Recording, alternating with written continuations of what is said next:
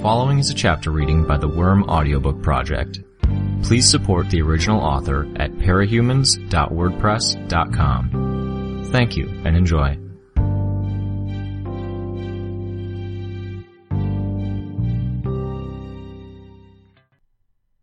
Arc 28, Chapter 5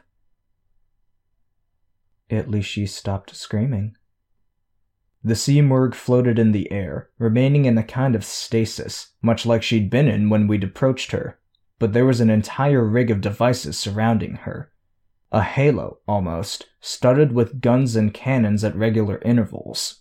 The sky behind her was overcast, clouds rolling past us with the strong winds, and mingled dust and smoke slowly shifting beneath her, brown gray.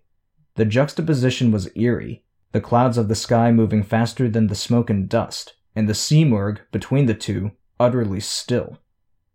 On TV, back in the days when we'd had television, there had been the various talk shows, news segments, and interviews where the Endbringers would come up. I'd listened, even though television wasn't really my thing.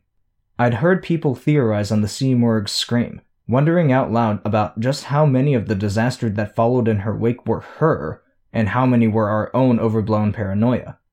It helped to remind myself that I wasn't the only one who was debating the possibilities. I'd listened for too long. Was I tainted? If this was all a trap, then I might already be seeded with some destructive or disastrous impulse. Should I be hypervigilant? Should I not stress over it? It was a debate millions of individuals had maintained amongst themselves in the wake of the Simurgh's attacks. Invariably, there wasn't a right answer. If she wanted to fuck with me, there wasn't anything I could do. Anything could and would fit into her game plan. It wasn't just me either. I was very aware of Lung's presence and of Shadowstalker's.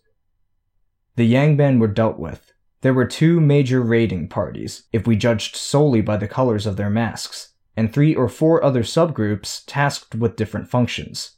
One raiding party was annihilated, and I could hope the Endbringer's presence would scare off the other group. There was an upside of sorts, in that the Yangban didn't have access to Cauldron's door-making parahuman. It meant they moved exclusively through the portals that dotted Earth Bet, the same portals the refugees had used, which some stragglers were still using. Various factions and governments were gathering small armies at each end of the remaining portals. One Earth was already lost to us, destroyed by Scion in the first day he'd been traveling universes. The South American refugees who had fled through there would either be eradicated or reduced to such a small population that it barely mattered. Earth Zayin, too, was gone, subsumed by the Sleeper. Still, a dozen Earths remained, with people scattered all over them. The CUI had claimed one, and they'd be ready for retaliation, maintaining a defensive line. I doubted that defensive line would hold if an Endbringer decided to march through. No, they would be gathering their forces in anticipation of a possible attack. Good. I took in my surroundings. One ramshackle settlement, more than half of it obliterated by bombs. Relatively little in the way of collateral damage on the Simurgh's part. Psychological damage? Quite possible. The Simurgh was a terror weapon, her very presence enough to rout armies, and these refugees weren't an army. Morale had been low to start with. I sighed. We'd scared people off, and they'd fled to the hills, quite literally. In a movie, this would have been the moment that people slowly began returning, the orchestral music swelling as they overcame their fear. Ridiculous in context. They'd hide for days, and they'd flee the second they saw the Simurgh again.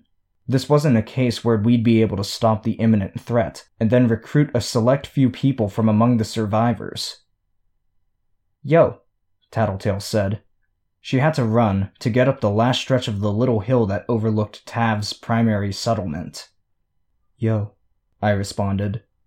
Total deadpan? You can be a little excited, she said. I am. Quiet terror is a kind of excitement, isn't it? Pulse pounding, heart in my throat, and I'm so tense I'm getting a headache because I'm almost afraid to think. You think I'm not? Fuck. There's very few things that genuinely terrify me. One of them is hanging out right above us, building something, and I can't even read her, which makes her one of the few things out there that surprise me. Building something? I looked up. True enough, the Simurgh had her hands in front of her and was manipulating debris in her hands. What is she? I don't know, Tattletale said, interrupting me. What do you want me to do? Ask her? I shook my head. How are the Pendragon's occupants doing? Ship shape, but Defiant's wanting to be careful. He's demanding they get triple checked. Kinda funny, seeing that from him. I shrugged. It would be a bigger leap for Tattletale to see the changes in him than for me to see it. I'd been acquainted with him over the past two years, while she only saw him here and there. They'll be up for it if we have a fight? I asked. Tattletale shrugged. For sure. Scratches, bruises, but that's about it. We're down to a fight at a moment's notice.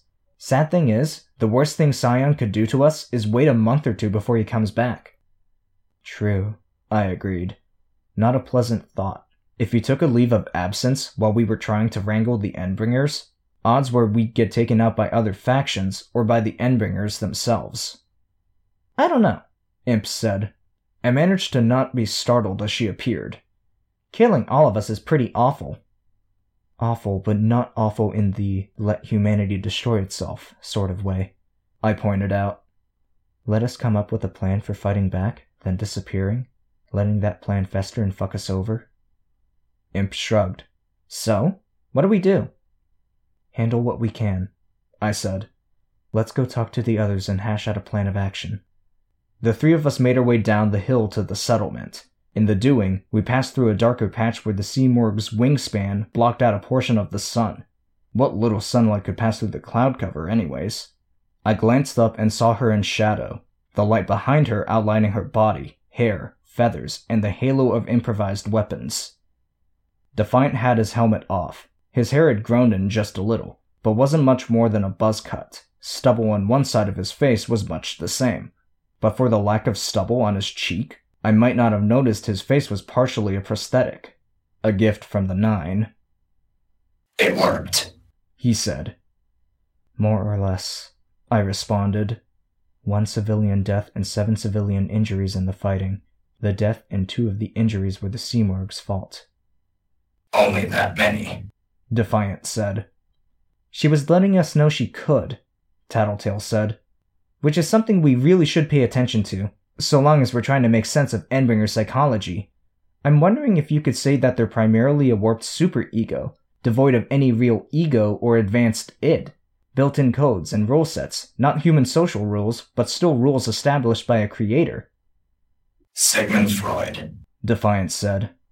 I remember being back in university, second year psychology elective. The professor said one word Freud, and the entire auditorium of students exploded in laughter. Tattletale smiled. You're calling my analysis into question? If you're basing it on the Freudian structural model, yes.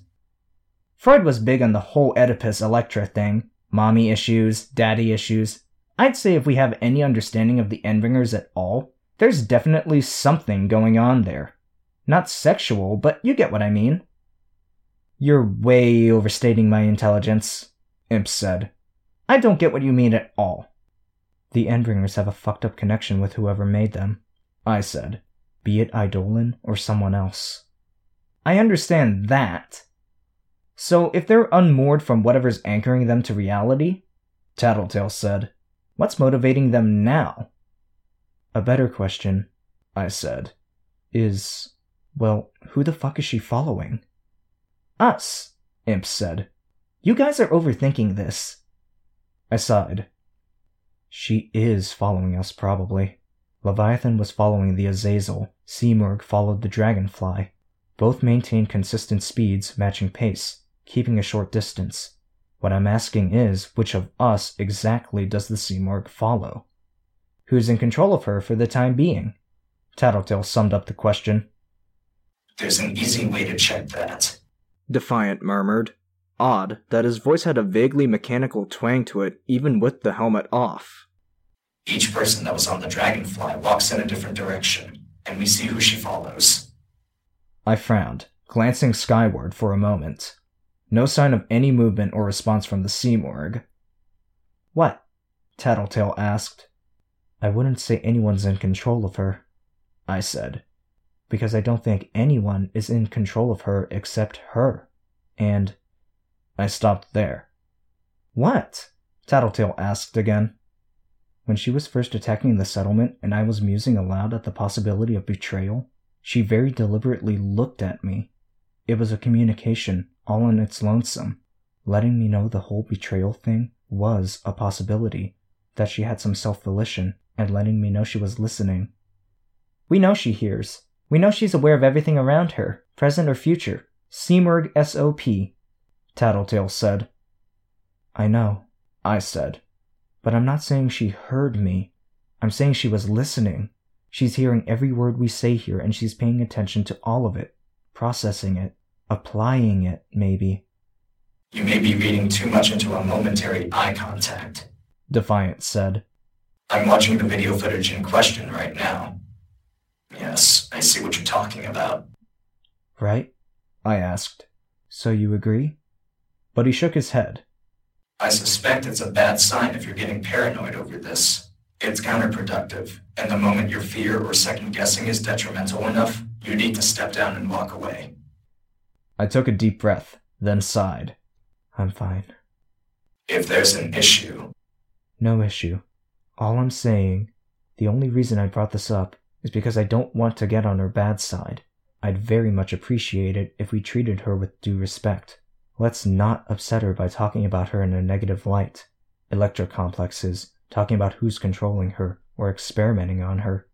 I don't think it's that easy to understand her, and we're only going to upset her if we keep going down that road. she doesn't get upset. Defiant said.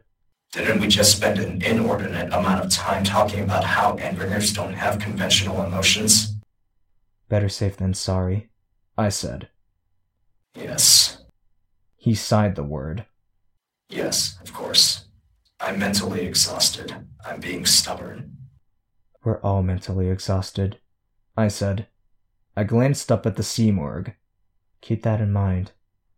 There were nods all around. The Pendragon won't fly until I fix it. Defiant said, standing. He pulled on his helmet, and there was an audible sound as it locked into place. I'll need parts from elsewhere. It also means leaving some people behind. You can't fit everyone into the Dragonfly.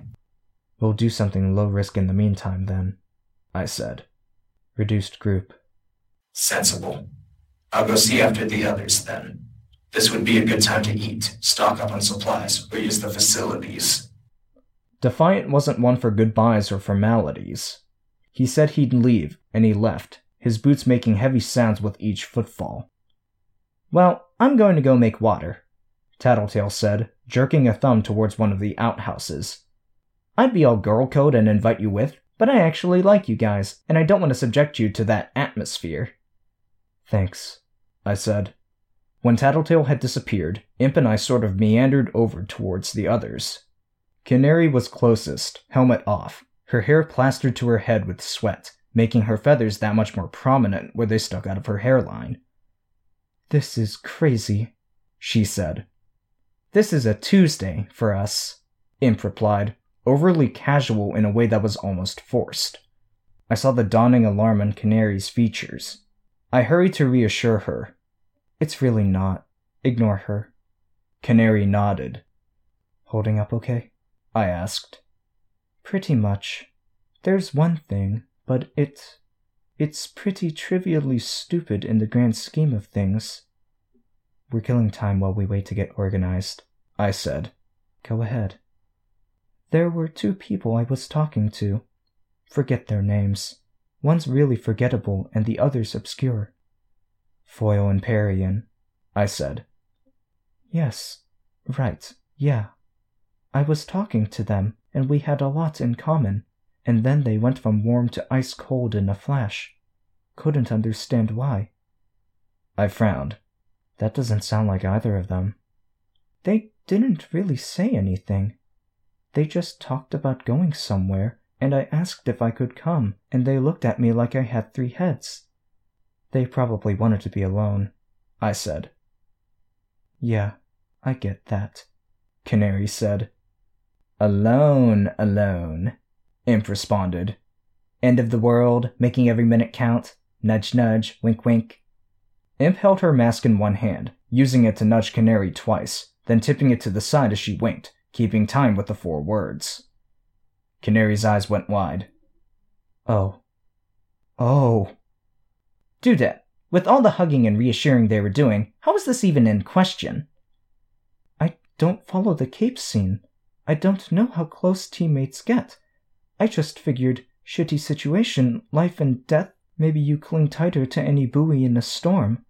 Oh, God, I asked if I could come with them. Imp nodded sagely.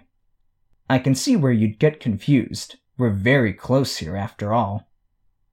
Canary was blushing, humiliated, the pink of her skin contrasting her yellow hair. Imp continued. After all, Skitter, Weaver and I, well. She tried to make bedroom eyes at me, holding her hands in front of her, twisting her arms as she drew her shoulders forward, the very picture of a love struck schoolgirl. Canary's face reddened further as Imp continued to poke fun. Imp, for her part, gave it up after only two or three seconds. Fuck, can't do it. Weaver here has diddled my brother, and it just feels squick and incestuous. That's the reason we haven't ever done the relationship thing, I said, my voice flat. It'd be weird in an almost incestuous way. Imp cackled, one of the very few people I knew who could cackle.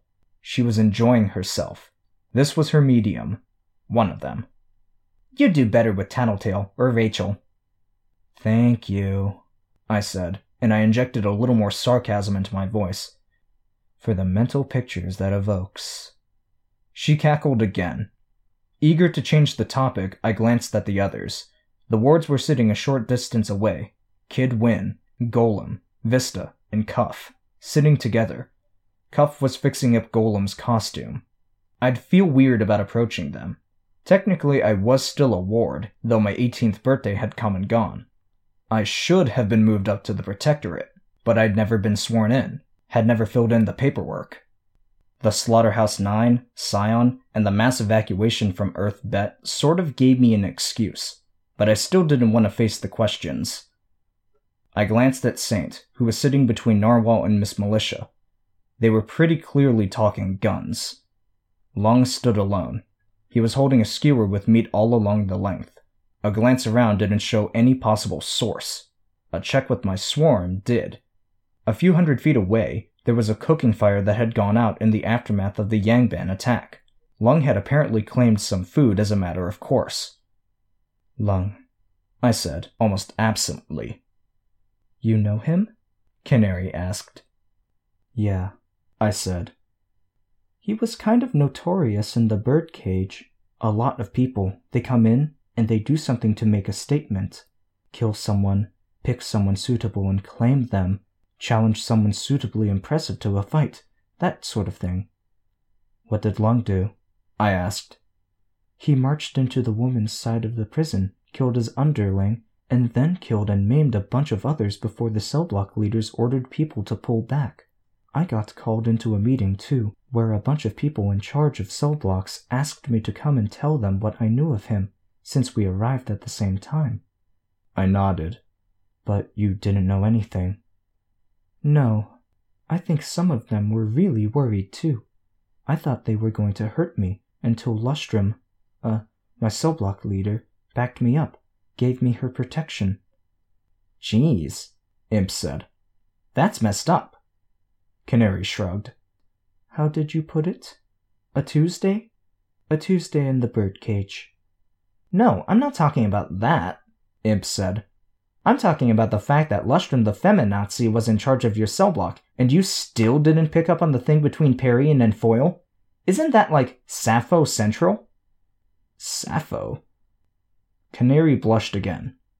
I, uh. I mean, seriously, Imp said. Ease up, I warned her. I, I live and let live, Canary said. I just didn't want to step on toes. And you never got any? I had somebody, but like I said. They were still going as I focused on my swarm. I gave some commands to the dragonfly, which I had landed a mile and a half out of town, and brought it our way. With the relay bugs, I could sense most of the settlement, the surrounding landscape, everything above and below. That was only using half of them. The remainder were fertilized, bearing eggs, I'd flipped the switches, shifted them into breeding mode, and I was working on keeping them warm and well fed. I'd have to wait until the eggs hatched before I found out whether the young had any range extension ability. If I had to wait until they were adult, well, the world might end before I got that far. Defiant was returning.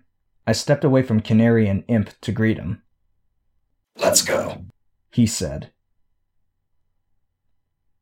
Smaller team, while the Pendragon was out of action, smaller job. The ones who were grounded would be looking after the settlement, ensuring the survivors were able to make it through the next few nights.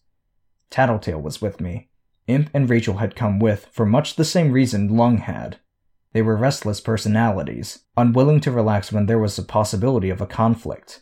I wanted to think that Rachel's intentions were a little kinder in nature than Lung's, that she wanted to protect her friends, but I wasn't going to ask, nor was I going to set any hopes on it. A pleasant idea, nothing more.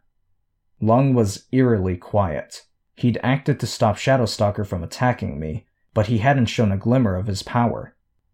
After we'd decided who went where before we'd left, Canary had found a moment to talk to me, to finish what she'd been about to say when Imp had interrupted to poke fun at her. Information about Lung. He coasted on reputation for some time, didn't use his power, didn't fight, just intimidated. Nobody was willing to start something because nobody really knew what he was about. Until this guy from Brockton Bay came in, had some info. Except by then, Lung was entrenched in Marquis's cell block and even if someone wanted to go after him, they didn't want to deal with Marquis in the process. Lung hadn't been using his power. Why? Was there a reason? A deep seated concern about his passenger, maybe? No. What would excuse that? I needed to ask Tattletale now that I knew, but there hadn't been a moment where we'd both been alone. We had Shadowstalker, who had no interest in rebuilding and resettling. Defiant was with us as well, relying on remote monitoring to perform the occasional check in on Saint. Narwhal would manage the rest. Miss Militia had come along, and nobody had said anything to mark it as fact, but I got the distinct impression it was for Defiant's sake. And, of course, we had the Simurgh, following. She'd finished building what she'd been working on, as she hovered over the aftermath of the fight at the Tav settlement. A short sword, four feet long, without any guard to protect the hand from an enemy's weapon. Both sides of the blade serrated, black. Defiant had called it a gladius. Defiant had the cockpit and Miss Militia's company, and so I was left to hang out in the cabin, with Rachel sleeping beside me, Bastard and Huntress sleeping at her feet. I admired her ability to rest in such stressful situations. I glanced at Shadowstalker, who seemed to be filled with nervous energy, when we'd kidnapped her for Regent to control, Rachel had been able to sleep then too. I felt like I had to be responsible somehow. I'd taken on three very dangerous individuals with reputations ranging from bloodthirsty vigilante to endbringer, and I knew I'd blame myself if something went wrong on any count. I couldn't sleep when there was information to take in, when there were people to watch, people to watch over, and personalities to keep in check. Threats and conflicts, within and without. Many of the monitors were focused on Bohu, the towering Endbringer, tall enough that her heads reached the cloud cover. Five miles tall, give or take. Gaunt, expressionless, without legs to walk with. No, she moved like a block of stone that someone was pushing, not with lurching movements, but a steady, grinding progression that left bulldozed terrain in her wake. Overlapping rings marked the area she traveled as well, as she continued switching between her typical combat mode cycles, altering the terrain, raising walls, creating traps and deadfalls, generating architecture. The monitors abruptly changed. One shaky image from one cameraman at just the right vantage point. A golden streak crossing the evening sky, appearing out of nowhere. Just about everyone in the dragonfly tensed. I felt myself draw in a breath, my meager chest swelling as if I could draw in confidence as well as air, preparing to give orders, to provide the call to arms.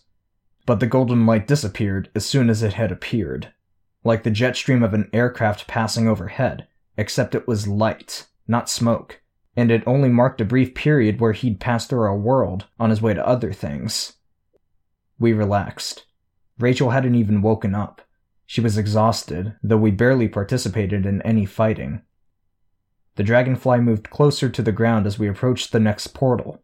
It was squatter, broader, allowing for more ground traffic at a moment's notice, though it made the passage of flying vehicles more difficult.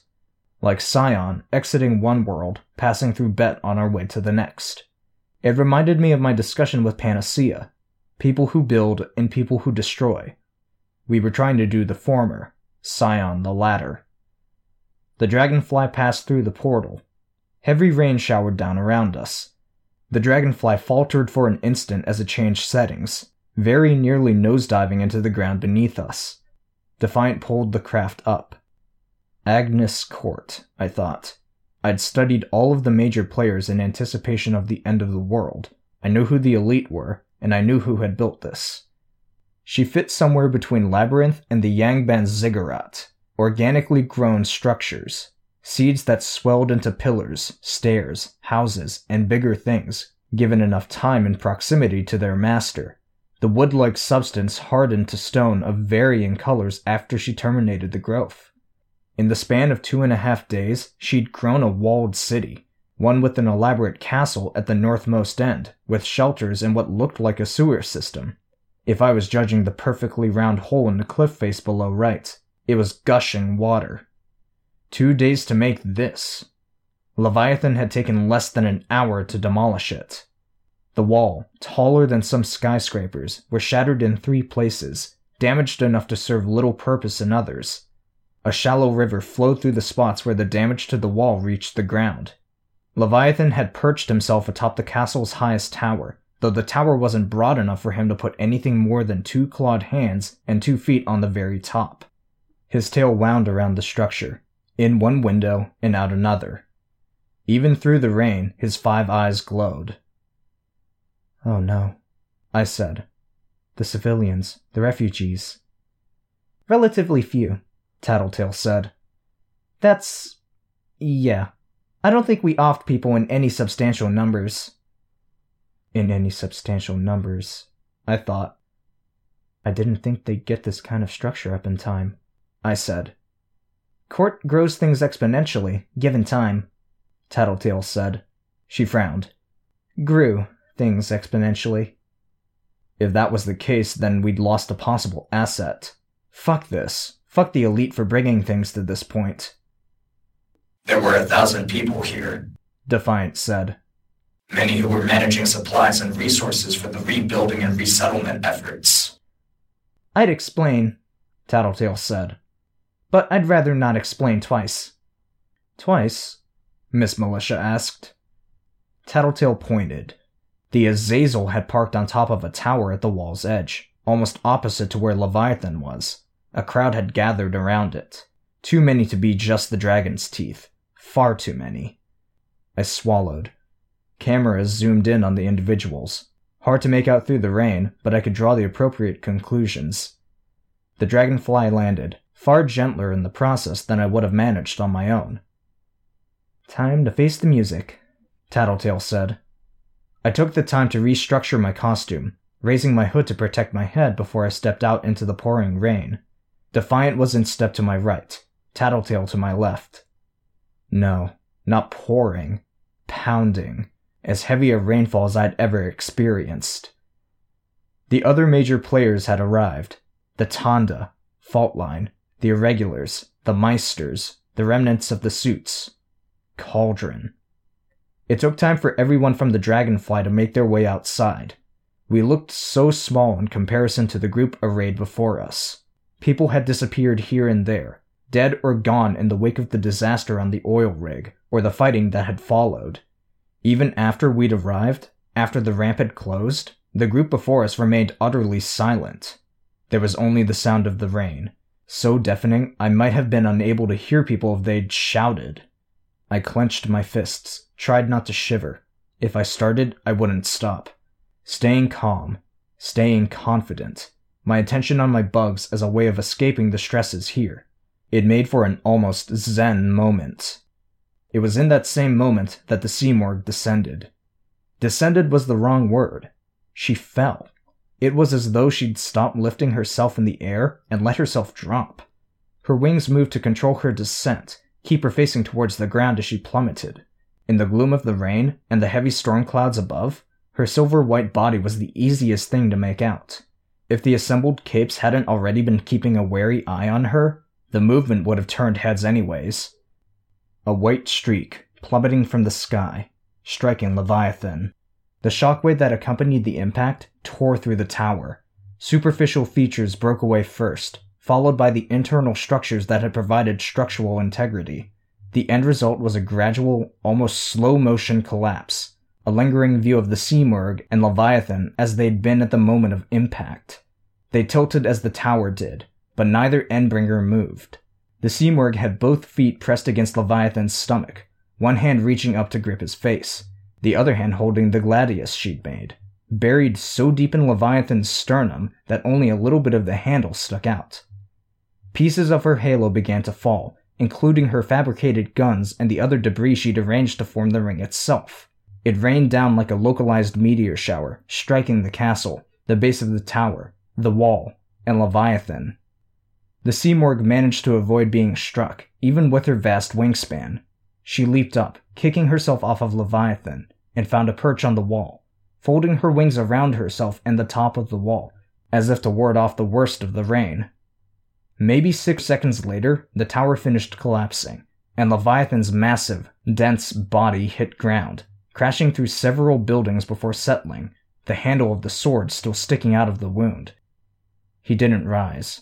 He twitched, lashed out with his tail, dashing three already tattered buildings to smithereens, then gushed with water, producing four or five times his body weight in water without even moving.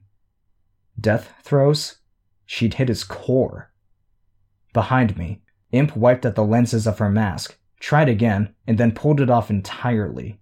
She stared at the scene with her mouth agape, then looked to Tattletale, mouthing three words in a voice too quiet to make out through the pounding rain. Tattletale's hair was soaked through, streaming with rivulets of water that ran down her back. Dark makeup ran from the eye sockets of her costume. However bedraggled she appeared, just after a minute of standing in the rain, she also looked contemplative, rubbing her chin as she hugged her other arm close for warmth. Leviathan went utterly still. I watched the faces of the others. Every set of eyes was fixed on Leviathan's body. Nobody seemed like they were willing or able to tear their eyes away from the scene. Slowly, almost at a glacial pace, Leviathan moved. One hand with the disproportionately long claws was planted on the ground, then another. His tail provided some of the support and the strength to leverage himself to his feet. That, oddly enough, seemed to surprise Tattletale. Her hand dropped from her face to her side. She fumbled to hook her thumb over her belt as if she needed the extra leverage. When Leviathan had pulled himself to an upright position, with both feet beneath him, his head hanging down, the tail snaked around the handle of the sword. He wrenched it free and tore out chunks of his own chest in the process. There was little left but the handle and the base of the sword. Needle like lengths of metal speared out from the base, but the bulk of the sword's material was gone. Leviathan continued to move with an almost excruciating slowness as he reached out with his claws, extending each arm to his sides, like a figure crucified. The wound was superficial, but he was acting like he'd received a more grievous wound than any of us had dealt in the past. The wind turned, and the wall ceased to provide a curtain against the rain. For a moment, Leviathan was only a silhouette. I could see his shape distort. Others reacted before I saw anything different. The Number Man, Tattletale, Dinah, Faultline. They saw something I couldn't make out through the curtains of torrential rain. The Number Man had said something to Dr. Mother, and I saw Dinah fall back just an instant before Faultline gave a hand signal to her crew. They adopted fighting stances. Did they really think we could fight if it came down to it? Against two Endbringers? It was maybe 20 seconds of stillness, seeing only vague shapes through the shifting downpour, before the wind turned again. I got a glimpse of what the Simurgh had done. I could hear a squeak from beside me. I expected it to be Imp, but it was Shadowstalker instead. She clutched her crossbow in both hands. Fins. Leviathan had fins. They were like blades, points sweeping backwards, a fin rooted in the side of his arm, from wrist to elbow, the point scything back. Had it not been limp enough to trail on the ground, It might have reached his shoulder, more at the sides of his neck and along the length of his spine, forming an almost serrated pattern where multiple fins overlapped. Perhaps some at his legs. The fins ran down the length of his tail and ended in a cluster at the end, like the tuft of fur at the end of a lion's tail, exaggerated many times over in size. He flexed a claw, and I could see webbing between each finger, mottled in black and an iridescent green that matched his eyes. It made me think of the bioluminescence of a jellyfish in the deep ocean. In synchronous motions, the Simurgh unfurled her wings, stretching them to their full length, and Leviathan flexed his fins, letting them unfold in kind.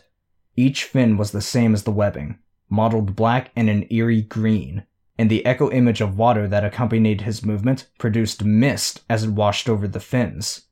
It obscured him almost completely, and as much as the pouring rain served to drive it away, the rainwater produced more mist as it touched the fins. It took some time to clear, and even then, it only cleared because Leviathan had folded the fins up again. When we could see Leviathan again, he had collapsed into a sitting position, one overlong arm draped over his legs, chin resting on one shoulder, completely at ease.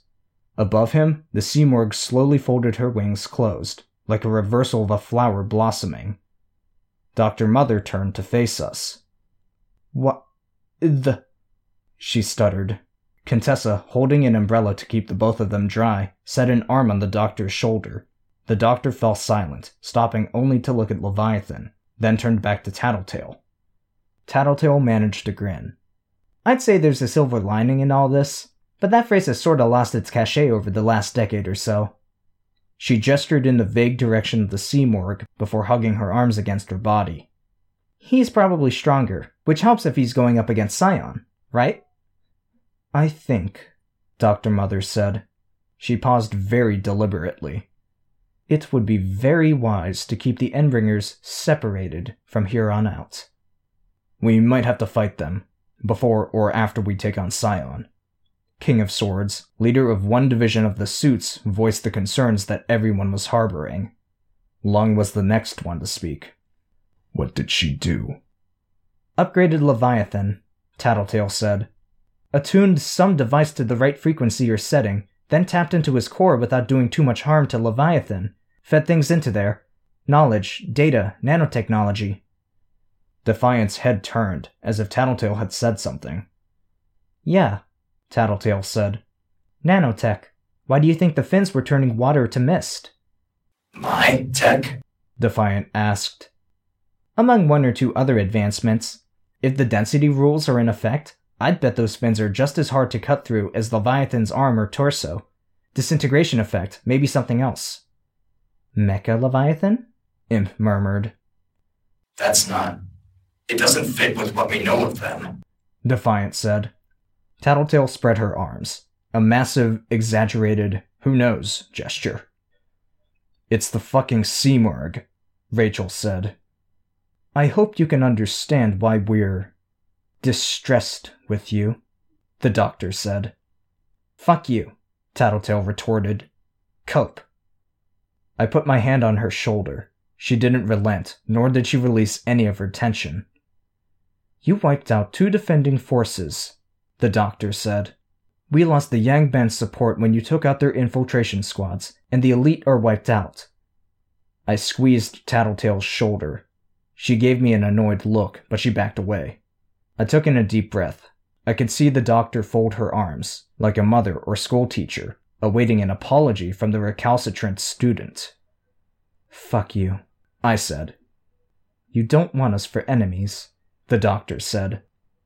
We have the fucking Simurgh, Imp started. Tattletale elbowed her. The Yangban were doing more harm than good, I said. They were limiting their strikes to civilians, not something I agree with, but with Earth, with every Earth on the line, I'd forego two or three thousand lives for the help of over 200 of the CUI's trained parahumans. They'd given up, Tattletale said. They were taking territory to run and hide. Contessa would have changed their minds. Tattletale shrugged. Don't blame us for not taking your plans into account when you don't share your plans with anyone. This is common sense. No matter. The elite, though? They were attacking civilians. They were nonviolent. Refugees in the vicinity of the portal were evacuated. The elite then made contact with possible settlers who they thought would be interested in paying a premium for good shelter, for resources and supplies, if not paying with cash, then paying with skills. Doctors, talented artists, scholars. It was one of our best bets for re-establishing a hub of development across all of the Earths. They broke the truce, Tattletale said. Again, they were an asset. They were cooperating. The truce hardly stands in this dark hour. They broke the truce. I echoed Tattletale. The code has been there since the beginning. If a bigger threat shows up, we band together.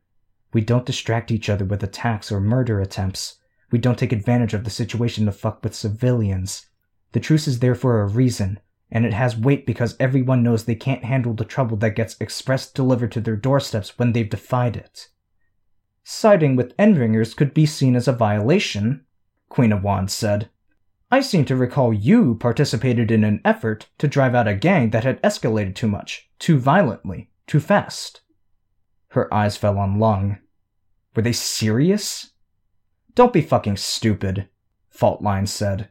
If you start going after the Undersiders and Guild for trying to amass enough firepower to take down Scion, then nobody's going to be able to put up a fight. Hey, Tattletale said. Faultline sticking up for me? This is a first. So you agree with this? Using the Endbringers? One of the Thanda asked. Tattletale grinned. Agree? It was her idea. Faultline whipped her head around. No, no, it wasn't. Talking to the monsters.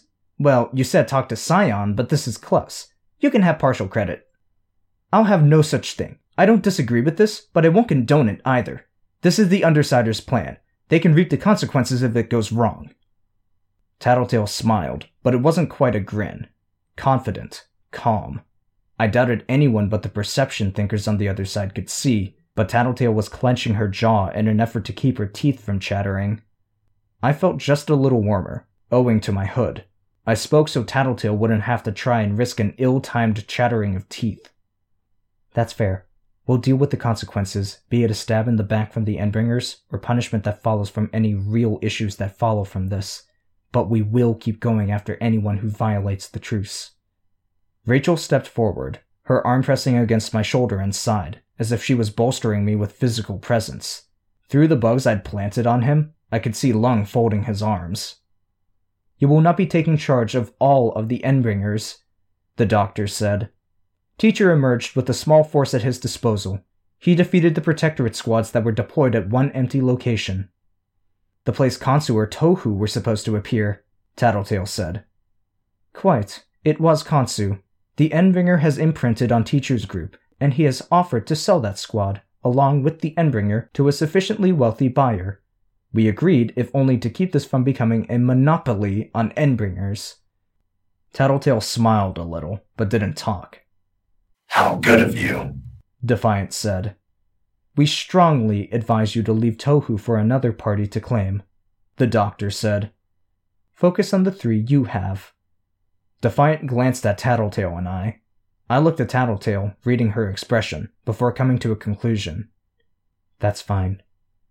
Then we're one step closer to a resolution, the doctor said. Much better than the alternative. Veiled threats now? Just how badly had we fucked her plans? This is more firepower than we expected to have at this juncture, the doctor said. But not enough by itself. Without sufficient distraction, Scion will treat the Endbringers as he treated Behemoth. We'll step forward and unveil our own Plan B and Plan C at the time of battle. Armies, Tattletale said. You were collecting people for a reason, and you didn't release every Case 53 you made. Essentially, the doctor said. Five groups, I said, and my eyes fell on Dinah, who was standing beside Faultline. We should split up, so we can respond the instant Scion appears. We make sure every group has some way to maybe occupy him or pin him down, and we move to reinforce. Dinah, standing behind Faultline, nodded slowly. Four Endbringers, and then Dragon and Teacher to comprise the final group, the doctor said. If Tohu arrives, she can reinforce the weakest group, quite possibly Bohu. Yes, Defiant said. He was clutching his spear so tight I thought it would break. He looked to Miss Militia for clarification. I'll run it by Chevalier, she said, but I don't see a problem with this. There were heads nodding.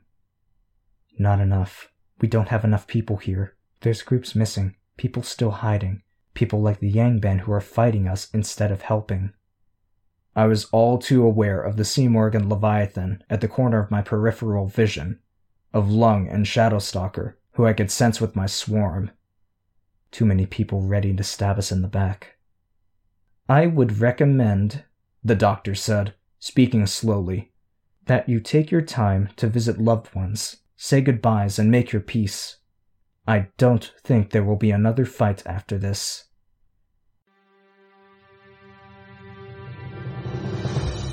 Hi, this is Genesis.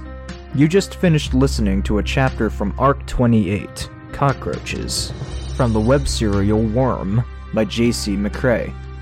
This production is brought to you by the Worm Audiobook Project.